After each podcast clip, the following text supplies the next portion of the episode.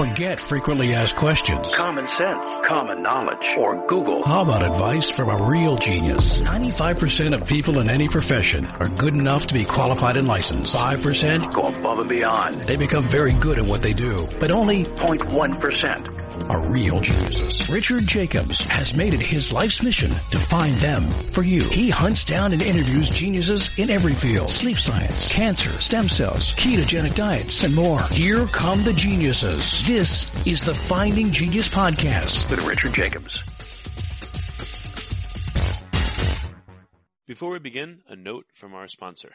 I'm Richard Jacobs, Executive Director of the nonprofit Finding Genius Foundation and host of the Finding Genius podcast. In late 2016, I was rear-ended at 65 miles an hour by a truck on the highway, which sent me off-road into a ditch. The impact of the collision gave me a concussion and other injuries. At the hospital, a CT scan showed that I had thyroid nodules, which turned out to be cancer. It was then, when I had a biopsy in my neck, that I realized even if I was a millionaire, I wouldn't want a second or a third biopsy due to the pain and the invasiveness of it. And appointments at that time for thyroid experts were three to six months out, and I was worried about dying now, even if that was irrational. So because of this, I've decided to raise money to conduct a literature review on steroids on the causes of anxiety and depression, a condition that affects well over 50 million people in the United States and hundreds of millions worldwide. Our goal is to create a codex, a guide that reveals all possible treatments for anxiety and depression for people that live with the condition or for loved ones that have it, as my wife and my son do.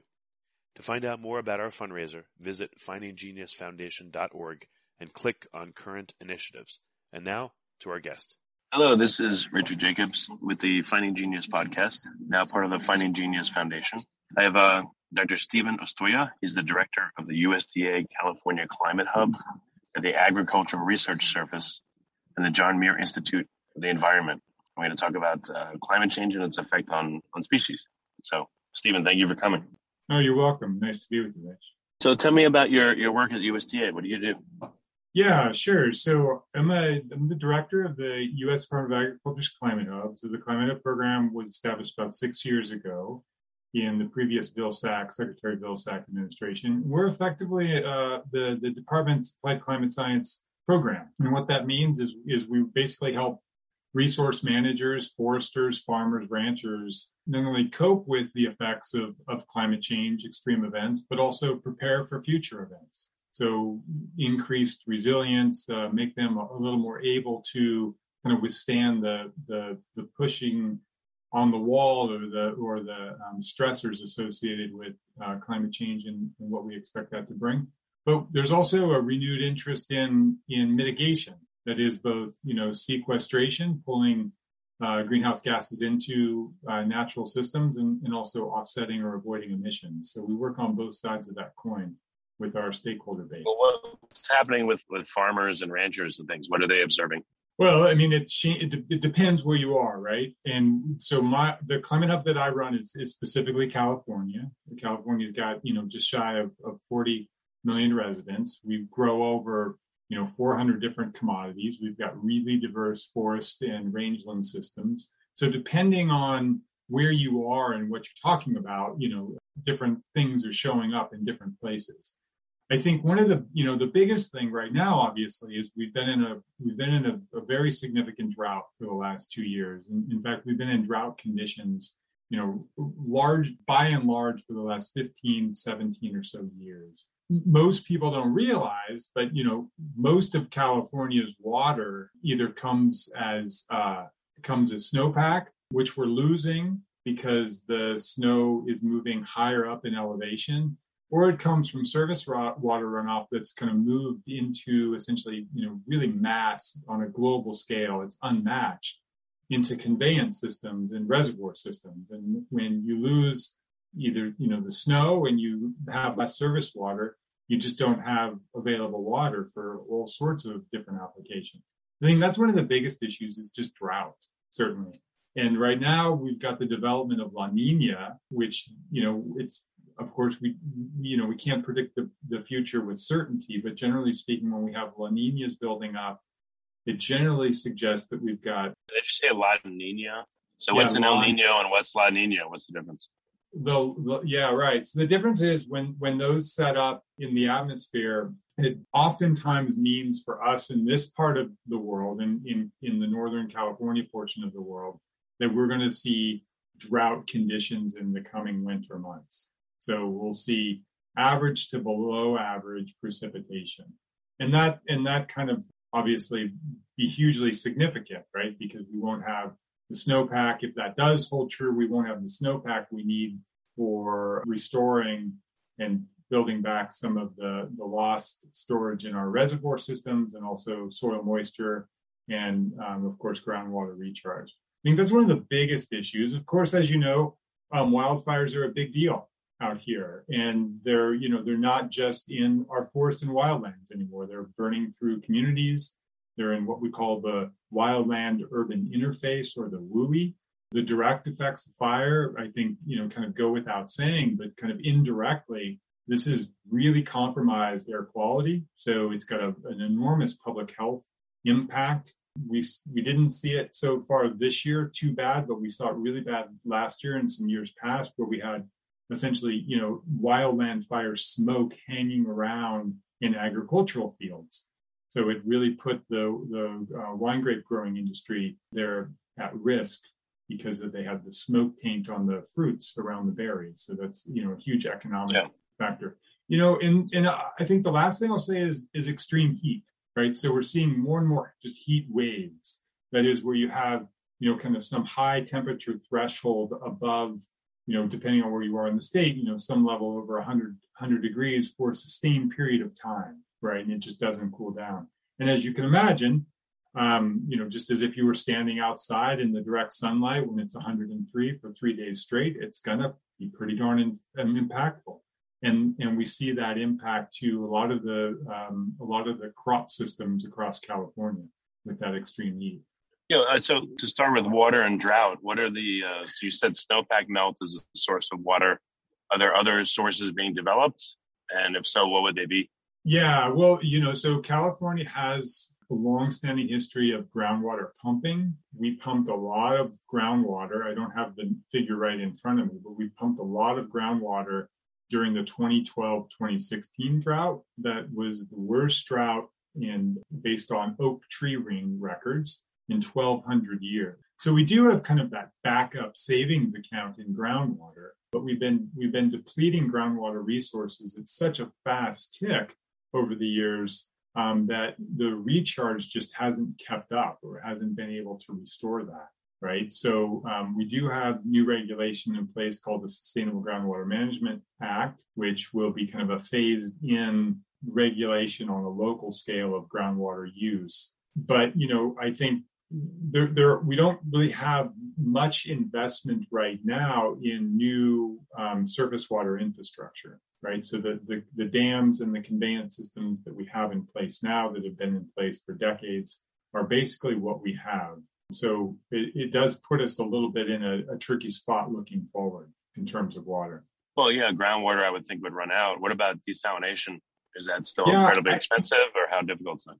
Yeah, I, I, don't I don't know that much about it to be honest with you, Rich. There are desalination operations. I think the cost of it, the energy demand of it, as well as some of the environmental concerns offshore have been you know, kind of fraught with some challenges in the legal system but yeah, I, I, don't know too much about that, and I, and I don't know that, and I couldn't speak to the scale at which we would have to apply desal um, statewide or even western wide to kind of offset some of the predicted changes in in surface water availability in the coming years. So, what, what are the, some of the proposed solutions for water specifically, and then you know we can move on to fire and everything. Yeah, I mean, well, I mean, to, one is is to getting a better understanding of how, how, to keep water in the system longer, right? So, what does a, a, a forest structure need to look like in terms of the distribution and arrangement of, of trees, so that it captures snow and it keeps more snow on the on the landscape for longer period of time, and then to have a better prediction around runoff so that we know what we need to let out of reservoirs at the right time to accommodate the incoming right? So it's essentially it's essentially a refinement of all of the um, pinch points along that continuum from upper headwaters in our mountain systems all the way to our floodplains or our agricultural fields. Um, there's a lot of great work in California working on water use efficiencies through micro sprinklers, through fertigation, through um, subsurface irrigation, as well as through identification of, of different crops and varieties that are more efficient for water use too. So I think there's a there's a lot of opportunities that um, through technology and better modeling, it's going to kind of put a finer point on essentially the the ins and the outs or the use of of water in the years to come. Before we continue, I've been personally funding the Finding Genius podcast for four and a half years now, which has led to 2,700 plus interviews of clinicians, researchers, scientists, CEOs, and other amazing people who are working to advance science and improve our lives and our world. Even though this podcast gets 100,000 plus downloads a month, we need your help to reach hundreds of thousands more worldwide. Please visit findinggeniuspodcast.com and click on support us. We have three levels of membership from 10 to $49 a month, including perks such as the ability to see ahead in our interview calendar and ask questions of upcoming guests, transcripts of podcasts you're interested in, the ability to request specific topics or guests, and more. Visit findinggeniuspodcast.com and click support us today. Now back to the show. How would you change a piece of land where there's crops growing to make sure water stayed there longer? Do you put up know, barriers or do you plant other plants that, you know, act like plant like camels that suck up water and keep it as a reservoir? What, yeah, no. Yeah, no, that, that's a good question. There are some practices, in particular, there's one called cover cropping, or I guess there's a couple I can mention. One is cover cropping, and that's you, and folks that are familiar with kind of driving through agricultural fields or plantations might see this. But if you you can just imagine a you know a orchard orchard of trees, and they're evenly spaced in rows, and oftentimes between those rows you don't see anything on the on the floor, on the orchard floor. But what we're seeing more and more is the adoption of cover cropping, and that's the intentional planting of different you know, grasses and forbs that uh, cover that bare surface. And by doing that, they're increasing the soil organic carbon, and that allows for a greater amount of soil water staying in the system for longer periods of time, right? So there are some challenges with cover cropping, of course, right? And, but it, it, does hold a lot of promise, I think, in becoming more drought resilient for agricultural operations. There is an additional practice that um, is being explored pretty broadly in California, and that's the application of composting. So putting clean, high grade quality compost over wildlands, and particularly rangelands, which are generally dominated by by grasses, annual grasses, and some forbs mixed in. And the idea there is to essentially distribute that compost over the land surface. And it facilitates, in again, an increase in soil organic carbon and has been demonstrated in some cases to really increase the amount of water holding capacity over these systems, which, just like I mentioned in the agricultural systems with cover crops, adds the same value. So it adds um, a, a, greater drought resilience, if you will. You said that California produces what, like 400 different, you know, items, um, I'm sure right. almonds and all kinds of stuff. Is anyone out there looking at the 400 different crops, the economic impact of each, and then saying, all right, we have a Pareto, like an 80 20, these crops have the most problems.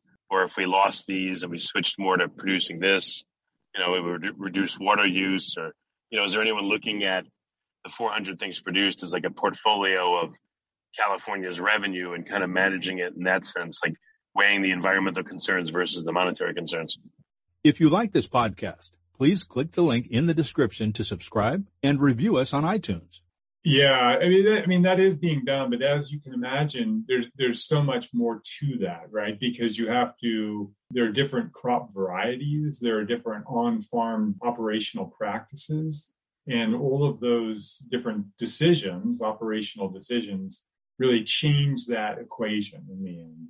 Um, it has been done in you know case by case basis. I'm not aware of a of a statewide study that has kind of you know essentially kept all things equal and said, oh, if you you know if you had more almonds of this variety or more wine grapes of that variety, or you know less peaches here and more cherries there kind of thing. Um, I'm not aware of that. It is a you know obviously it's a, it's a balance, right? Because you're really talking about the water, energy, food security, economic nexus, and there is a tension at that. But um, it's it's difficult in a place like California where you have such a high degree of variability. You have so many different microclimates and soil types, and all of these things you know, interact in ways that kind of make it all really context or location or situation specific. And it becomes more difficult to generalize across a place so so big and diverse like California.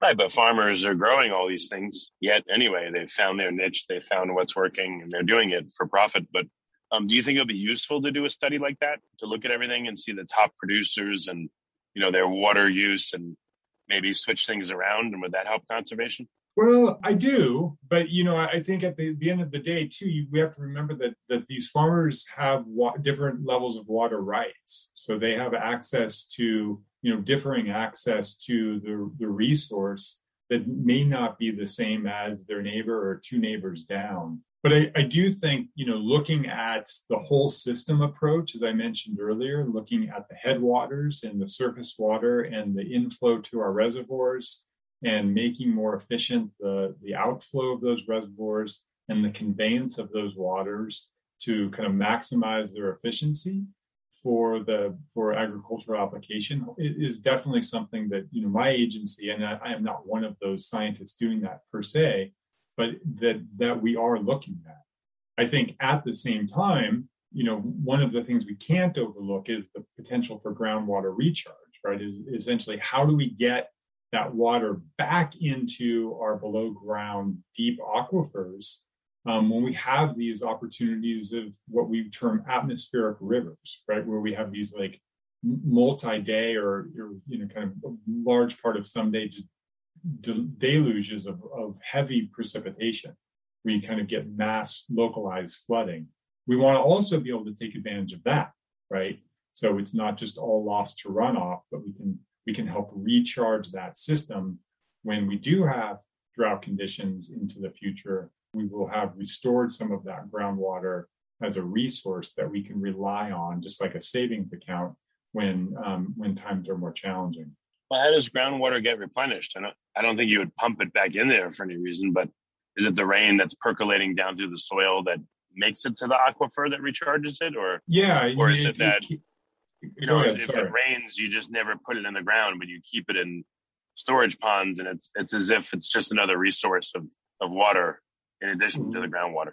Right. Well, well, it both. Right. We want to we want to maximize the efficiency of our above ground reservoirs, as I mentioned. Right. But groundwater recharge, yes, you can pump the water back into the aquifers, but you can also identify locations where you have the right soil permeability ability that is for the, the, the water to penetrate down into down back into the aquifers as well. And there are different practices and technologies that are kind of looking at that efficiencies, right? We're part of a project that was just recently funded by the National Institute of Food and Agriculture um, that hasn't even essentially started yet, but we will be investigating different technologies, even using remote sensing and different imagery to identify locations that hold promise for groundwater recharge at a, at a kind of a mass scale. So, like I said, we would be able to take advantage of those heavy rainfall events and and funnel the water essentially to the right place at the right time,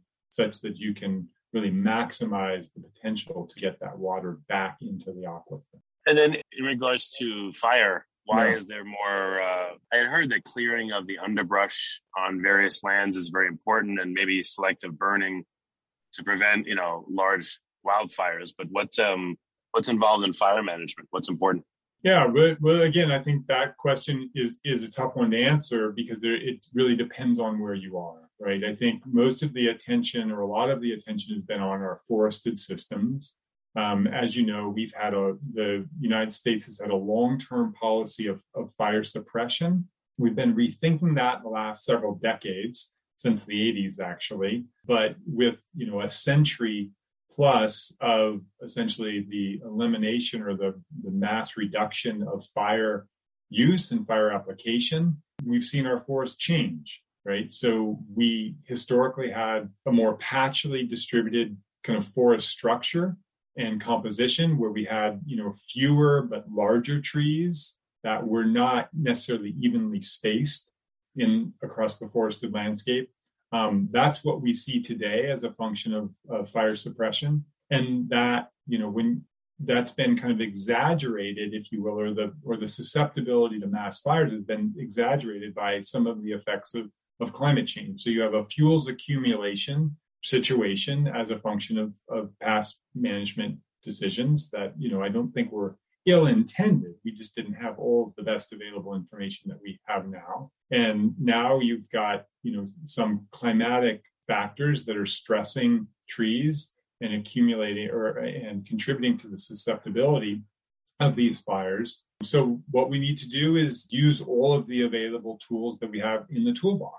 And those include the use of fire. Fire, you know, yeah, we have to remember these these these forested systems evolved with low intensity, low moderate intensity fire for millennia, just like they evolved with drought. And you, you know, when you take something out of a system like fire and expect it to just behave as it would, um, that's just not the case. So we definitely need to be putting fire back onto the landscape. You know, the application of prescribed fire, safe and and doable using prescribed managed fire to do some of that work. But I think there are also opportunities where we can increase the pace and scale of mechanical treatments, like you said, where we can we can reduce the surface fuels and reduce some of the the canopy closure situations where we don't have such a dense canopy and, and reduce the ability for fire to spread really rapidly in severe